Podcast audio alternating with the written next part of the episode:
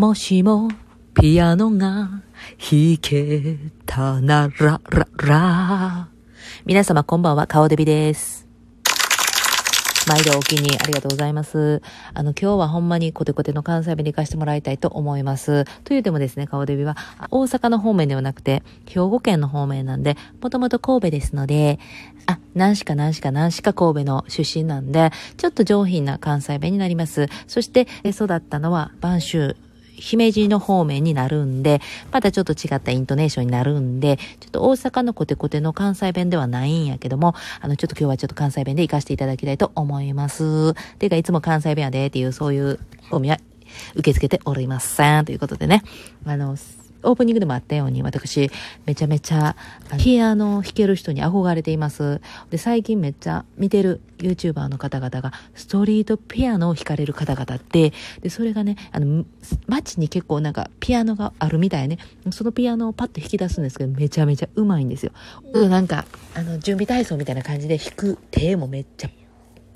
ポロンポロンポロンポロンポロンポロンやりよるんですわ。で、めちゃめちゃ上手だから、もうちょっと感動しちゃって、ああいう才能私には全くないんで、ちょっとあれぐらいの上手くなるためにはどれぐらいの期間が必要なのかとか考えたら、もうなんか今何しか何しか何しか何しかあんでぐらい弾けるようになれたらめっちゃなんか人生変わるんやろな。いや、もう気持ちいいじゃないですか。ガーって弾きたいもんなと思って、ちょっとにせんにじゅうねんいろんなこと言っていたらいいと思うんですけど、ピアノも弾けるようになれたら嬉しいな。なんか言葉喋らんかってもピアノだけでああいろんな国の人と喋れそうな気がしますから、はい、私それをピアノと合わせてね、カラオケするのにちょっとハマってます。はい、全然話しちゃうんですけど、娘を迎えに行って、そして帰る時にいつも娘の親友の女の子のお父さんとあ車のところまで結構一緒に歩くんですよ。で、あっちは英語しか喋らん人なんで、なんかあんまり話弾まんのですけど、なんか一緒に帰るんですよ。で、ええ人なんですよ。めっちゃええ人やから、私の下手な英語も分かってくれて。で、なんかちょっとこう、帰る際に、最後バイバイっていう時に、皆さん今ちょっとやってみてくださいね。手まず開いてくださいね。パーしてください。パーして、中指と薬指を折り曲げてください。はい、ロックンロール。このポーズでバイバイするんですよね。あの、わーって、ロックンロールみたいな感じで。えーと思って、なんかそれめっちゃ気になって。あ、そうするんや、バイバイそうするんやって感じで。で、ある一定の時からそのロックンロールでバイバイするようになったんですよ。なんやろ、それちょっと距離縮まった系の合図なんかな。前は普通のパーやったのに、なんか彼の中で自分はロックンロールやでみたいなアピールなんか知らんけど、それをしだしたんですよね。で、これなんかそのおっちゃんやから似合ってるけど、これ関西人っていうか日本人がしたらちょっとどうしたあいつみたいな、どうしたどうしたロックンロールみたいな感じで、ちょっと絶対突っ込まれるやろなと思って、しくは何エスパーマミーみたいなテレポーテーションみたいな感じでめっちゃ懐かしいですよね。しかしエスパーマミーもよく考えたら気色悪い話やったなと思って、子供の時ももうちょっと気色悪いなって、ちょっとなんか違和感感じながら見てたんですよ。あのアニメ結構好きやったんですよ。なんかポンピコンって飛べるのが好きやったんですよ。あのなんかハートのなんか持ってピコンピコンってあの屋根をトントントントン飛んでいく感じが結構なんか子供ながらに好きやったんやけど、しかしお父さんが彼女の絵を描くのがちょっとなんか気色悪かった。全部ヌードやし、おかしないそれ、ちょ、ちょっとあれあれは良かったんかなって子供ながらにちょっと違和感を感じながら見てたアニメーションでしたね。まあ、そんなことはまあどうでもいいんですけど、なんせロックンロールっていうこの手が気になってしゃあないなと思いました。ほんで全然話また変わるんですけど、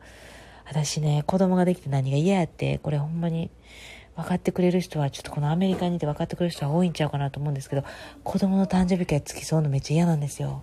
わかるみたいな、このなんかないんかな、ほんでわかるみたいなやつ全然ないわ。なんかアメリカの子供の誕生日会って基本的に親が送っていって親がついていったりするのが多いんですけど、私それがまず嫌で、まあ、日本の誕生日会っていうのはあの子供が勝手に行くじゃないですか、誕生日会に。もうそれ誕生日プレゼントも自分らで選んできてくれて自分で行くっていう感覚で育ってるんで、なんで親がそこは絡まなあかんのみたいな。で、なんか結構だらだら長いし、いやなんかせっかくの休みそれで潰れんの嫌やなみたいな、本音本音これ本音なん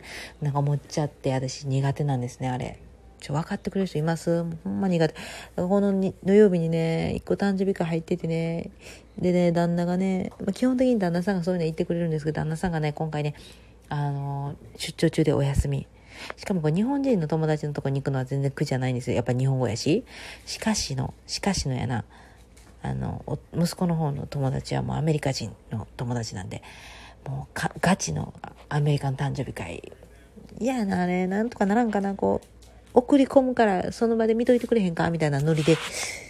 っとそういう方向性でやっていきたいなと思います。うん。と考えてたらね、やっぱりね、苦手なんですよ。もう人と、もうなるべくもう日常のまんまでいい、毎日毎日、あのー、何時何から何時まで働いて、で帰ってきて夜ご飯作って食べて、そしてなんか YouTube かなんか見て、そして本とか読んで、そして寝て、でまた明日になって、もう毎日同じでいいんです、私はね、基本的に。もうなんか美味しいもん別に食べんでもいいし、なんかどっか特別なことせんでもいいし、どっか旅行に行かんでもいいし、もう基本的に、なんかネズミ年の特性か、もうね、同じことを毎日してていいんですよ。もうなんか変に夏休みとか、冬休みとか、ホリデーとかも別にいらんのです。それ分かってくれる人います？なんか大きなね、パーティーとかも行か、行きたくないんです。行かんでよろしいって感じで。で、そういうのとかも基本的に嫌なんです。もうだから、基本的にはもう、